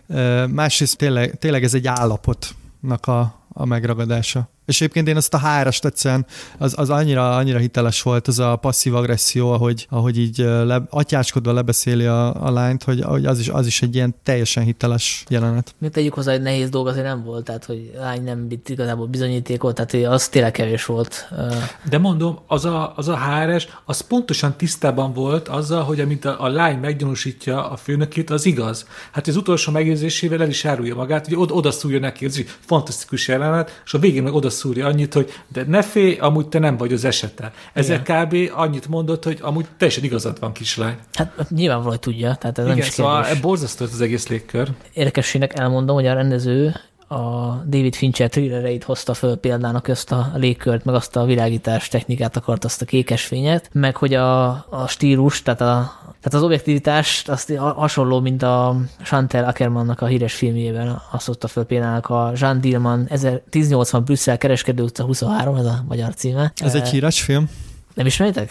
Filmművészeti tanulmányokban előszokott kerülni, belőlem én sem láttam, a Zódiakot láttam, a másikat. Amit Igen, a Zódiakot hozta fel meg a a Zódiákust, bocsánat. A Zódiákust, meg a hetedik talán? Hát a Mindhunter-t mondta, ja, Mindhunter, Ugye mind a kettő nagyon sokat játszódik iroda belsőkben, gondolom igen, azokat igen. részeket nézegette újból és újból.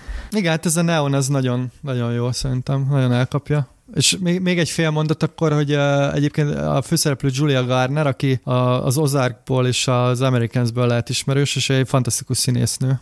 Úgyhogy remélem, hogy, hogy róla még hallunk sokat. Igen, az arcberendezkedés is olyan, hogy igazi áldozat szerepbe való, tehát hogy akkor is szenved igazából szerintem, hogyha boldog, és nagyon jó casting volt.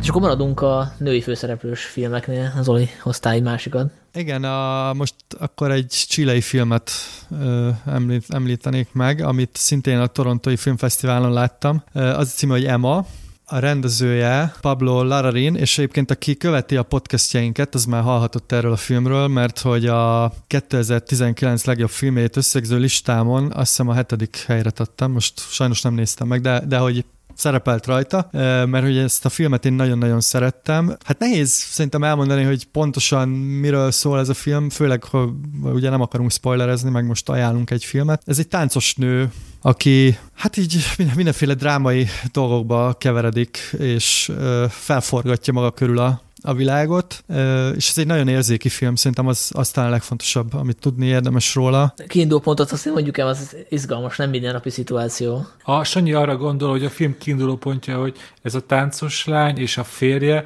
adoptáltak egy gyereket, amit hát bizonyos drámai események után, tragikus események után ugye lemondanak róla és visszaadnak. Ugye azért ilyenről tényleg az ember nem sokszor hal, hogy egy adoptált gyereket visszaadnak a árvaházba. Igen, és ez a konfliktus köztük, tehát a, a férj és a feleség közt, hogy ez mennyire volt jó döntés, ezt nem nagyon tudják földolgozni. Igen, és közben ugye készülnek egy előadásra, ha jól emlékszem. Tehát közösen dolgoznak. De szerintem a legfontosabb, amit el kell mondani, hogy ez a film nagyon-nagyon messze áll az ilyen hát hogy mondják, angolosan az ilyen kitchen sink drámáktól, amit ugye a tartalomleírás alatt gondolhatnánk, hogy, az, hogy a fiúk miatt ugye szenvednek. Ez egy, nekem a, szín, a, a, a fényképezéséről, tudjátok, mit ott eszembe? Michael Mannnek a Thiefje, ugyanaz a színes neon világ, ez gyönyörűen van fényképezve, nagyon fura jelenetek, nehezen dekodolható jelenetek követik egymás után. Ahogy a Zori mondta, ez elsősorban az érzékekre hat, és utána nagyon sokat kell ülni, utána az ember összerakjon, és legyen egy, egy mondatokba, szavakba önthető értelmezése erről, hogy mit is látott. Nekem Nikolás Windigren jutott eszembe róla, de ugye neki is van Aki a... Michael Mentő lopott egyébként. Igen, meg a Gaspar Noé, tehát hogyha ez a két rendező megvan a kedves hallgatónak, akkor össze tudja rakni, hogy milyen ez a film. Meg szerintem van benne egy csipetnyi Almodóvár is, ami a sztori kifutását illeti. Azt szerintem ilyen jellegzetes de most tényleg nem akarok többet elárulni erről. Uh, igen, szóval van, van egy álomszerűség ennek a filmnek, és uh, még kiemelném a főszereplőt, akit úgy hívnak egyébként, hogy Mariana di Girolamo, uh, és ő egy táncos nő, és szerintem fantasztikus arca van. Az előbb is említettük az előző filmben, hogy milyen jó volt a casting, itt szerintem tökéletes, mert hogy a, ennek a nőnek az arcát nagyon sokszor látjuk közelről, és uh, szerintem nagyon sok minden van ebbe az arcba, borzasztó izgalmas. Hát nem csak az arcát látjuk amúgy. Hát nem, most nem azt mondtam, hogy csak az arcát látjuk, azt mondtam, hogy sokszor látjuk az arcát, és uh, ugye nem, nem az a klasszikus, tehát ne, nem, ilyen, nem ilyen túl gesztikulálva játszik, mondjuk úgy. Egyébként ő biztos, hogy táncos nő, mert ő, ugye a movie, a movie Szakmája szerint színésznő, egy csilei színésznő. Igen, és ott ugye fölkerült a, a, a movie ez a film, ami egy ilyen... Streaming szolgáltató. Ne, nem csak streaming, hanem igazából ilyen filmadatbázis is, és főleg ilyen szerzői filmekre koncentrálnak, és ott úgy került föl, hogy ő tartott egy bevezetőt, egy pár perces bevezetőt, és a végén válaszolt is a, a kérdésekre, és ugye elmondta, hogy ő erre így hónapokig készült tánc leckéket vett, úgyhogy szerintem ő nem táncos, nem, akkor nem lett volna szükség rá, hogy ennyire az alapokról kezdje. Uh, ne, akkor ezt vág ki. Én ezt még vala, valahol olvastam, de most nem néztem utána. Ebből is látszik, hogy ennyire hiteles, tehát hogy megtévesztettél. És egyébként ez típusan az a film, hogy hogy ugye az a verzió, amit én is néztem, az is a Mubinak a verziója volt, és ugye utána rögtön kezdődött a Q&A a színésznővel, és nekem tök nagy segítség volt, hogy véget ért a film, és utána a színésznő egy kérdésre értelmezte és magyarázta a saját szerepét. Ez tényleg az a film, ahol ez is jó, jól tud jönni. Annyiban kapcsolnám az Assistanthez ez a filmet, ez is rettentő aktuális, mert ez is a, sok mindenről szólhat az ember a, nézőtől függően, de például lehet úgy értelmezni, hogy ez a, ez a női önmegvalósítás szabadságosításról ö, szól, a, a, hogy, hogy egy nő hogyan érheti el a szabadság minél nagyobb fokát egy olyan társadalomban, ahol ez nem szokványos. És ugye itt az egyik kiugrási lehetőség a tánc, és a, a filmnek a, a legerősebb jelenetei az, amikor az a Valparaiso Csili városban játszódik, és ilyen gyönyörű színekben regiton zenére táncolnak, hát elég erotikus és agresszív mozdulatokkal. Fantasztikus, órákig el tudtam volna nézni, hogy ez a színésznő a társaival ilyen különféle lakótelepek szélén táncolnak. Egyébként én azért nem úgy képzelném ezt a, ezt a főszereplőt így a leírásatok alapján, mint egy ilyen pozitív ikon, tehát hogy a, nem, nem az. Ugye a színésznő, aki beszélt a film után, ő úgy érte le, hogy ő egy ilyen feminista e, ikon, és szerintem attól izgalmas ez a figura, hogy ő sokkal ellentmondásos ebből a filmben, tehát hogy gyakorló szociopata néhol, tehát úgy viselkedik, mint egy pszichopata, tehát egy óriási ilyen lángszor, óriási lángszóróval égeti föl a, nem tudom, az egyik kocsit, hogy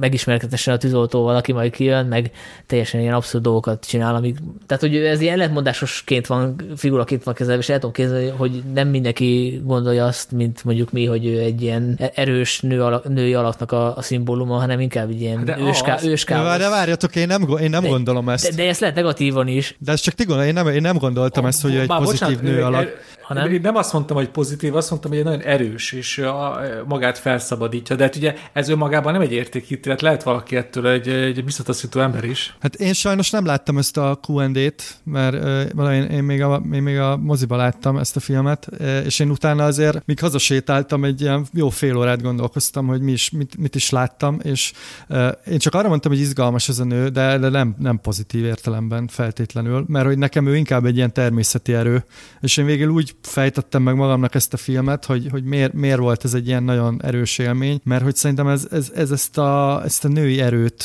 egy ilyen természeti, természeti erőként mutatja be. Ugye ez a főszereplőnő, ő egyszerre rombol és pusztít, de közben teremt is, és ez szerintem egy nagyon izgalmas gondolat.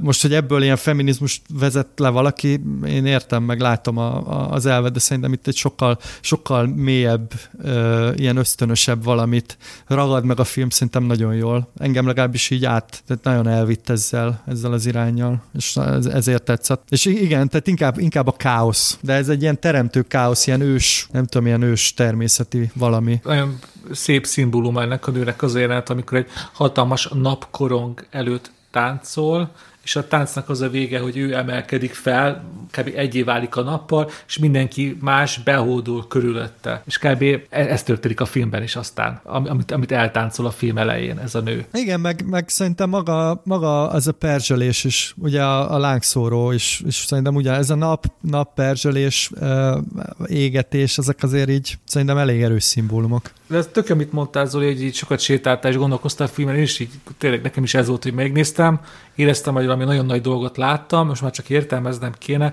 csak nekem kb. az fogalmazódott meg, hogy ez a, ahogy ez a nő, ez kb. az anyai ösztönnek a szimbóluma, és ami, ami annyira erős érzés, hogy így, hogy így igazából minden más behódol, és már nincs ilyen, nincsenek ilyen morális, erkölcsi gátak, és ezért van az, amit a Sanyi is mondott, hogy azért nehéz pozitívnak láthatni ezt a nőt, mert ugye morális és erkölcsi fenntartások nélkül cselekszik, és hogyha ezt nem szimbolikus szinten értelmezzük a filmet, hanem tényleg úgy, mint hogy a valóságban megtörténő dolgok, akkor azért elég sok olyan dolog történik benne, amikor az embernek így felszalad a szemöldöke, hogy hoppá, ez a nő, ez, ahogy mondtad, egy pszichopatát mondta? Hát vagy szociopata. Szociopatát, hát igen, igen. De hogy lehet valaki az anyai ösztön szimbóluma, hogyha a gyereket visszadja az intézetbe. Hát mert emberek vagyunk, akik tévednek. Hát de az anya az arról is megszik meg, hogy mindent megbocsát a gyerekének.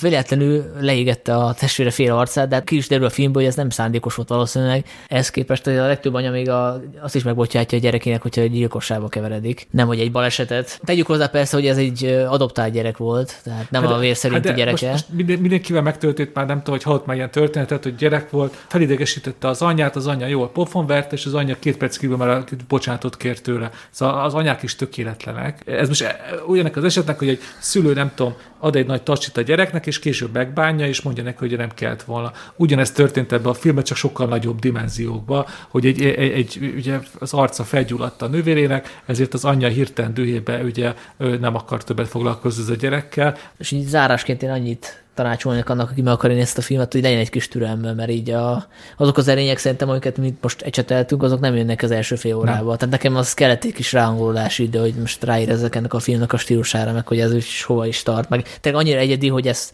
kell egy kis adaptációs időszak, amit e, hozzáedződik a néző, mert ez tényleg olyasmi, amit így nem sűrűn lát. Én nem is tudom egyébként, hogy ez otthon nekem működött volna, mert, mert mondom, így, így azért moziba ez más. Tehát... Igen, ez moziba kéne, és nem csak a, a, a kép miatt, hanem a hang miatt. Tehát, hogy a soundtrack az nagyon intenzív, az tényleg azt kéne, hogy bömböljön a mozi négy sarkából, és ne a, otthon a fülhallgatóval vagy a kis tévével néz. Hát most nem árulok el nagy titkot, de ezek a táncjelentek, ezek borz, borzalmasan erősek a moziban. Ugye amikor tényleg ez van, amit mondasz, Sanyi, hogy, hogy így a gyomrodba érzed a zenét. Arról már volt szó, hogy ki a rendező? Az Oli azzal kezdte. Ebben az évtizedben ez a negyedik nagy, nagyszerű filmje már. Ugye az elmúlt tíz évben pontosabban.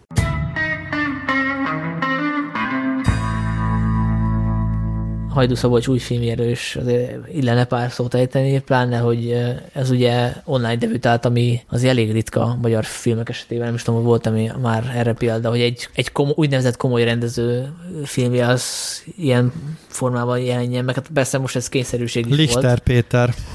Hát mondhatjuk úgy, hogy ez az első hagyományos értelemben vett magyar játékfilm, ami online de- debütált, szóval ez tényleg egy történelmi időknek történelmi terméke, ami történt. Zoli, te írtál a filmvilág blogra, Déneste a filmhúra, ugye? Így van.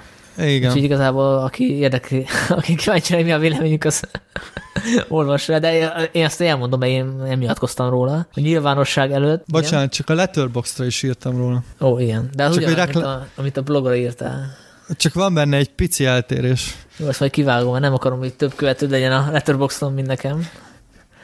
Jó, vág ki.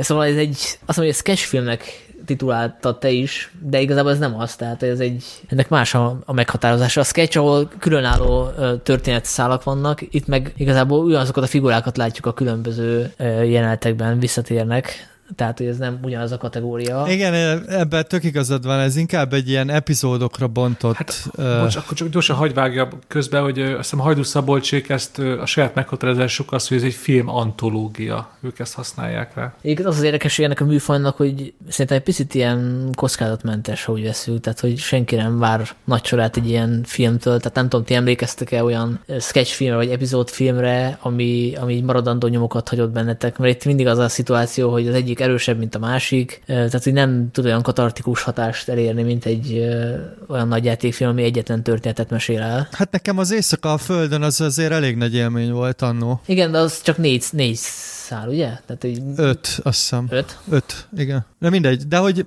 értem, amit mondasz, ebben tök igazad van, de azért van, van egy-kettő talán, ami... Tehát itt is az a helyzet, hogy egyik erősebb, mint a másik, van, amit érezni, hogy, hogy tényleg egy ilyen filmes táborba improvizálták, annyira nem kapcsolódik szerintem szervesen a többihez, és vannak nagyon erős jelenetek. Összességében egy kellemes élmény volt, szívesen néztem, de nem tudom, remélem a következő hajdú film az egy ilyen másfél órás, vagy két órás. Most csak, hogy gyorsan, hogy reagáljak, hogy nekünk ugye kritikusoknak fontos egy, egy film műfaja vagy stílusa, mielőtt beülünk rá. Ez az emberek többségének szerintem az, hogy sketchfilm vagy filmantológia nem azt nem szoroz. Őket szerintem kb. Ha, a legtöbb ember szerintem Hajdu Szabolcs vagy Törökői Sorsolya neve vonzotta be, akik rákattintottak erre, vagy egyszerűen csak az, hogy egy új magyar film.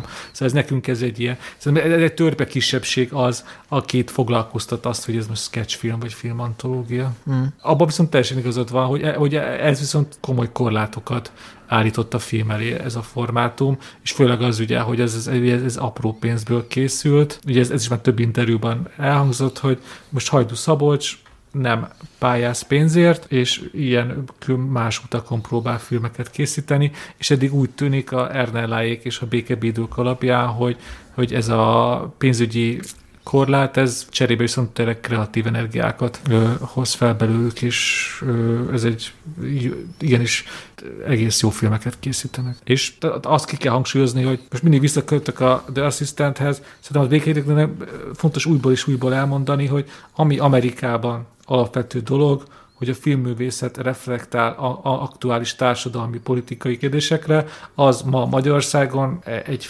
a, a filmnél egy exkluzív, már már ismeretlen dolognak számít. És ez a fő ereje a békeidőknek, hogy mer és tud, meri és hatásosan is tudja bemutatni a mai magyar közállapotokat, úgyhogy az vitára ingereljen. Igen, itt az az érdekes, hogy nem nagyon csomagolja be ezeket a ö, politikai áthallásokat. Tehát azért a filmesek szoktak arra figyelni, hogy ne közvetlenül reagáljanak, hanem kreáljanak ilyen fiktív szituációkat. Itt meg azt látjuk, hogy amikor bekapcsolják a tévét, akkor ugyanazok a migráns szólamok szólnak, vagy hát majdnem ugyanazok, amiket így valóban is hallhattunk. És ugye van egy jelenet, a, az egyik kulcsjelenet, ahol a a Sáros Liléla zaklatását rekonstruálják, úgymond, és ugyanazokat a szavakat használják, ami által elhozott a valóságban is. Tehát ez is érdekes, hogy azt gondolta, úgy, volt vele a hajdú, hogy most kitalálhatnék egy más mondatot is, hogy ne, tűnj, hogy ne legyen annyira közvetlen az életből elemelt, de úgy volt vele, hogyha ez így tökéletes az a mondat, hát akkor, akkor miért írjak másikat, is így beeltette. És szerintem végül jó döntés, mert most nyilván lehet, hogy picit kilóg a filmből, hogy azt gondolja az ember, hogy ez most uh,